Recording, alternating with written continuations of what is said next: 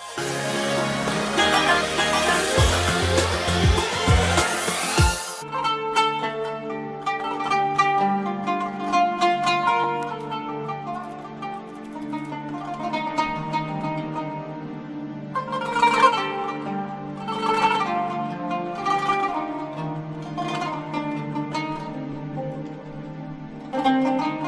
الله الرحمن الرحيم. الحمد لله. والصلاة والسلام على سيدنا رسول الله وآله وصحبه ومن والاه. مع سيرة المصطفى الحبيب المجتبى صلى الله عليه وسلم نعيش هذه اللحظات نلتمس من أنواره وأفضاله عليه الصلاة والسلام حتى نعيش بها في حياتنا. فقد كان صلى الله عليه وسلم الإنسان الكامل الذي أراده الله سبحانه وتعالى بابا إليه ومثالا يحتذى وأسوة حسنة للعالمين. وبذكر النبي صلى الله عليه وسلم وسيرته تتنزل الرحمات والسكينة على قلوب المؤمنين وينشرح الصدر وتنفتح الروح على عالم من الأنوار ومن كشف الأسرار ومن رفع الأستار. فيسير المؤمن بسيرة النبي صلى الله عليه وسلم على هداية وعلى هدى. وصلنا إلى ما حدث بعد غزوة أحد. ابتداء من حمراء الأسد وما استأسد به أعداء الإسلام على المسلمين فقتلوا واغتالوا وخانوا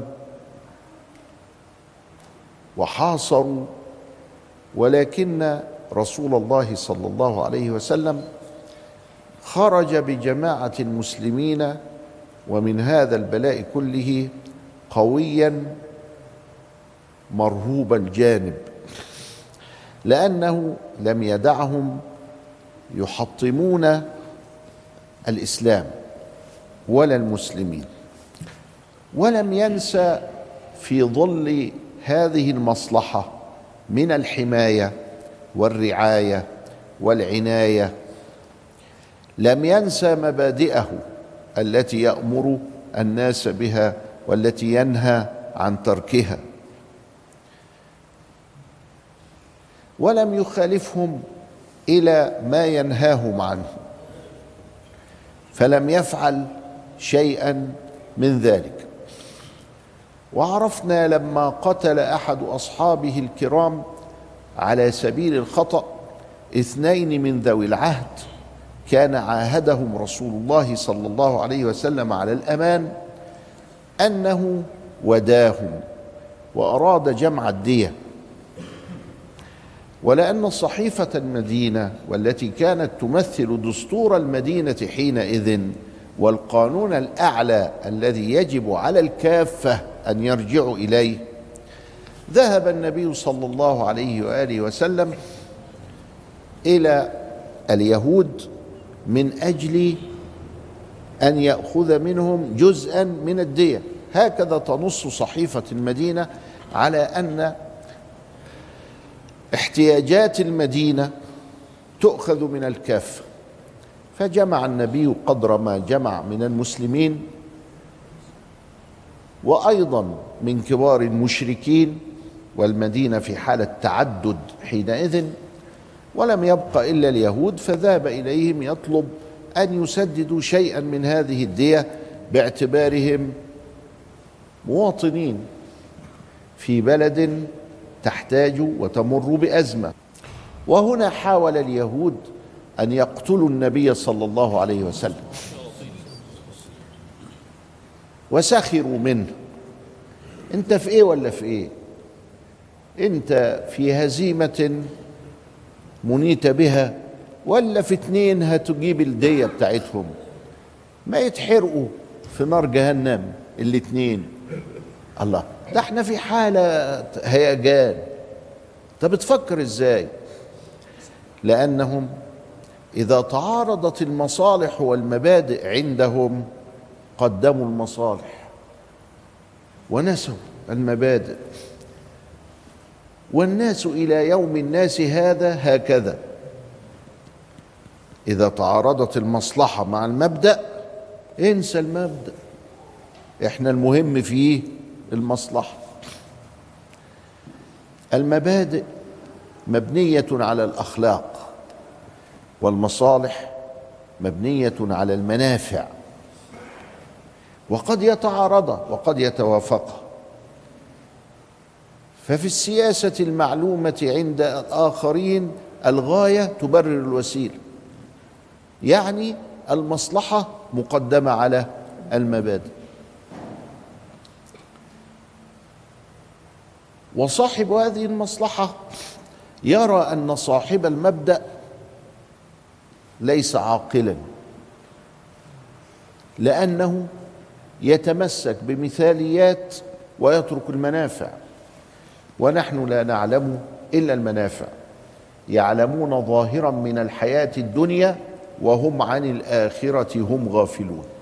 صاحب المثل والأخلاق تعلق قلبه بالله وتعلق قلبه بيوم آخر هو يوم الدين وتعلق قلبه بالمبادئ وتعلق قلبه بالدين وبالأحكام.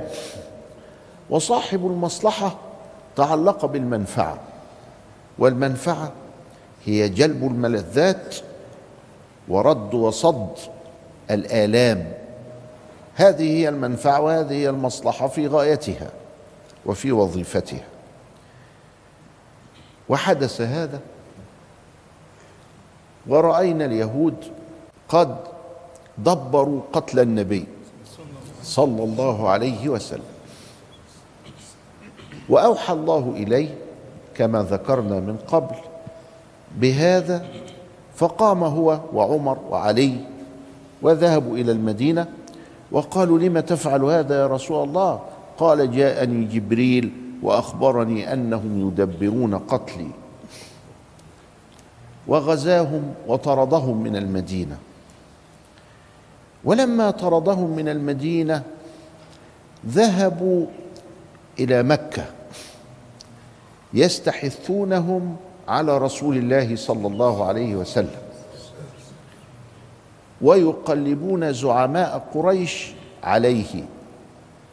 ويقولون لهم أما آن لنا أن ننتهي من هذا البلاء ومن هذا الشخص الذي يعني فعل فينا كل هذا واقتنعت قريش وحضرت أربعة آلاف. وألقى الله في قلوبهم الوهن والخوف. وقالوا إن أربعة آلاف لا يكفي. فقد انتشر الإسلام وعز عدد المسلمين وأصبحوا في المدينة ثلاثة ألاف. لما دخل النبي في أول سنة كانت كانوا تسعين. النهاردة ونحن في السنة الخامسة أصبحوا ثلاثة آلاف. مية في ثلاثين ضعف. غير الذين قتلوا وغير الذين لا يسكنون المدينة. فأربعة آلاف دول يأكلون الثلاثة آلاف اللي في المدينة تاكلنا طب ونعمل إيه؟ قالوا إحنا نجمع الأحزاب. إيه الأحزاب دول؟ قالوا القبائل اللي من هنا للمدينة. وذهبوا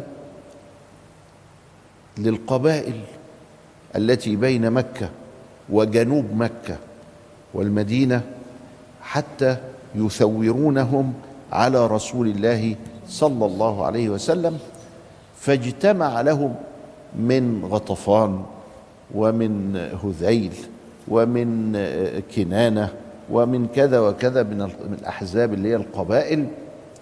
اجتمع لهم عشرة آلاف. يعني إيه؟ عشرة؟ معقول شوية. عشر تلاف معقولين. توكلنا على الله.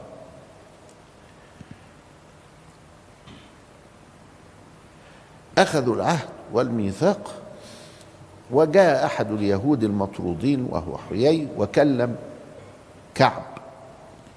لسه البقية اللي في المدينة. بعد الفاصل نرى ما الذي حدث مع رسول الله صلى الله عليه وسلم وهو يصبر على المبادئ ويحاول أن يحصل المصالح.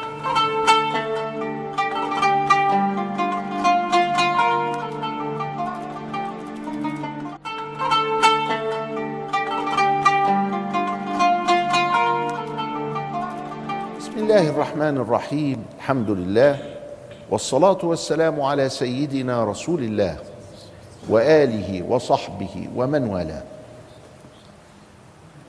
سيدنا النبي صلى الله عليه وسلم سمع وعرف وأوحي إليه بشأن الأحزاب.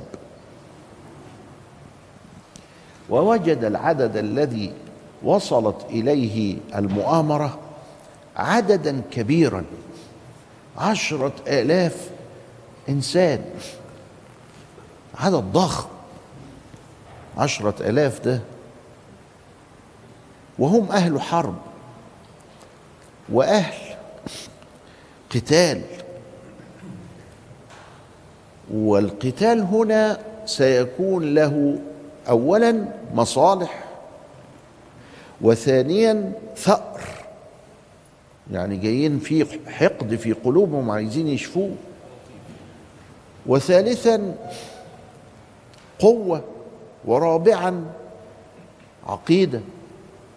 فهم يتمحكون في العقيدة الشركية عندما يريدون أن يثوروا عموم الناس. لهم دينك يا أخي.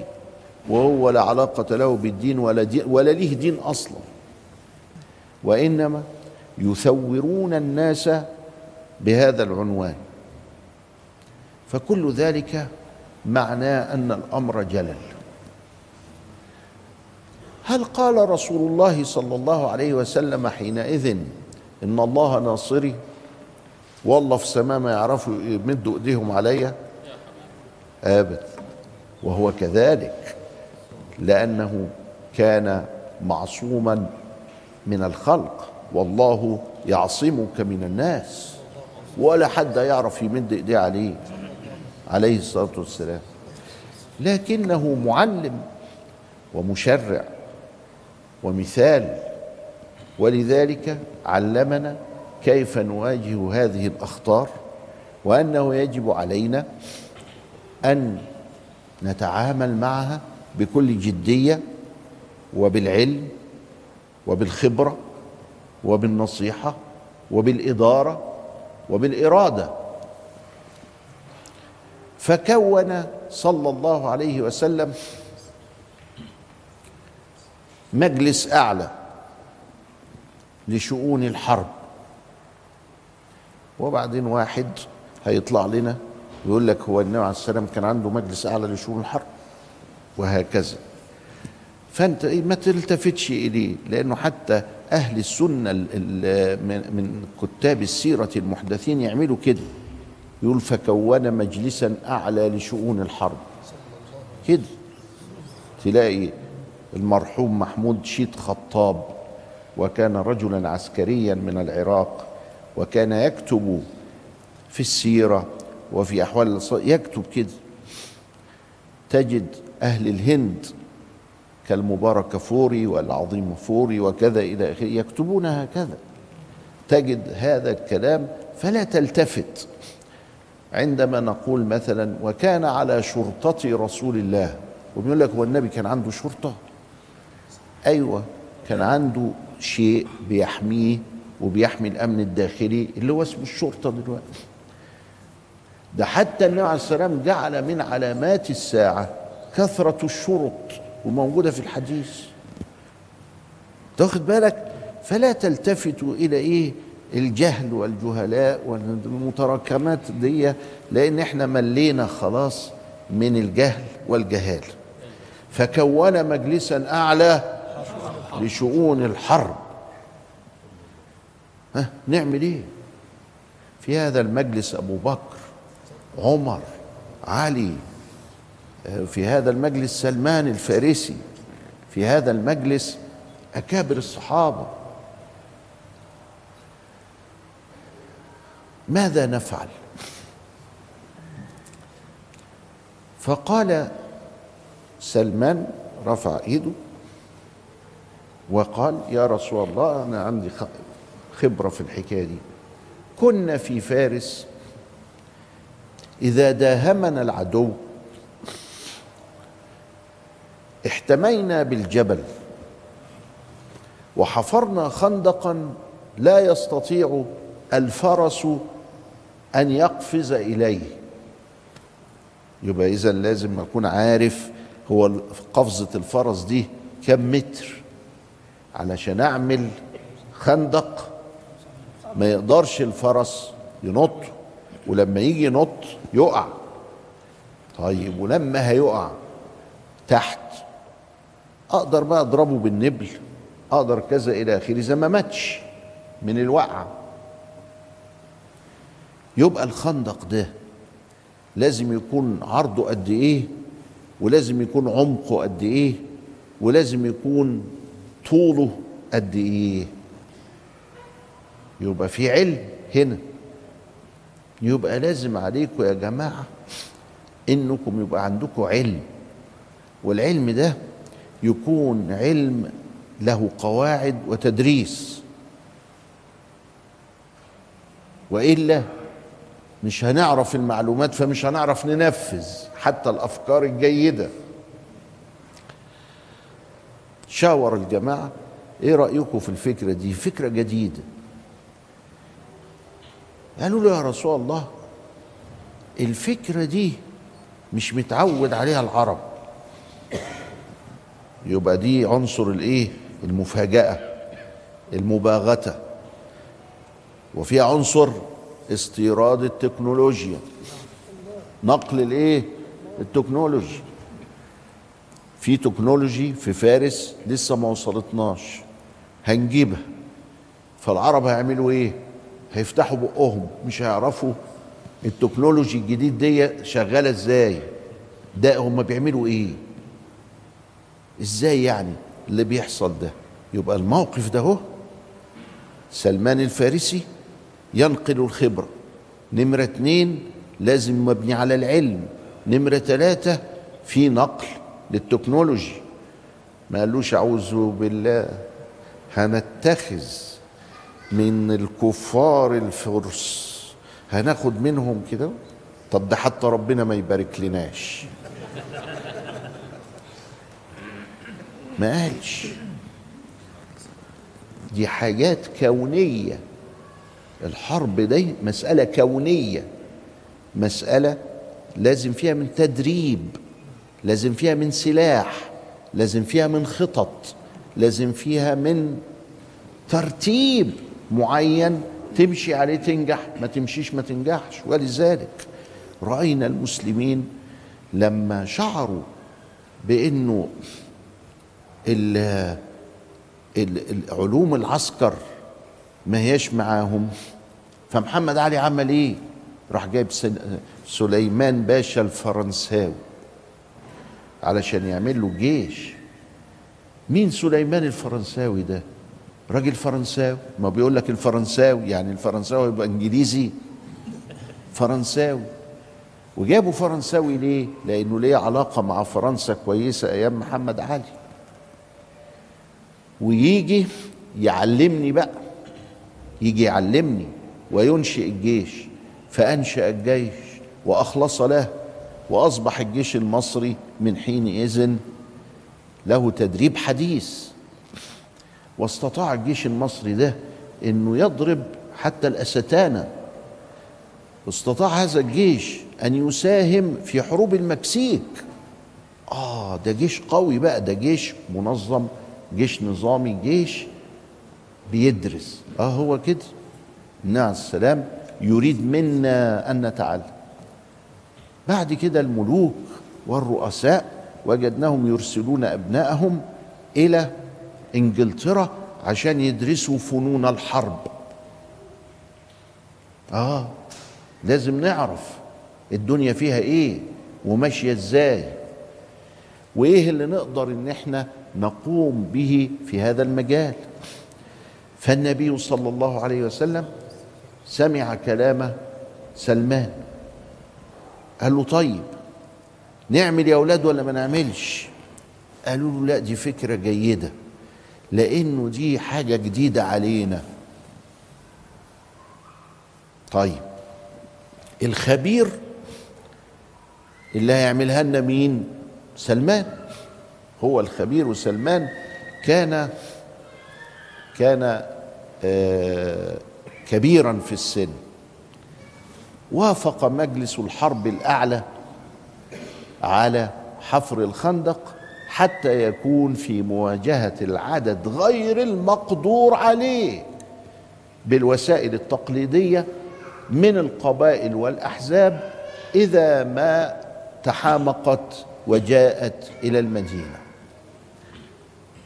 إلى لقاء آخر أستودعكم الله لنكمل مسيرة غزوة الأحزاب وما فعل الله فيها من كرامات ومعجزات لنرى تأييد الله سبحانه وتعالى لنبيه بعدما ما اتخذ الأسباب المناسبة التي اتخذها هو وصحابته الكرام.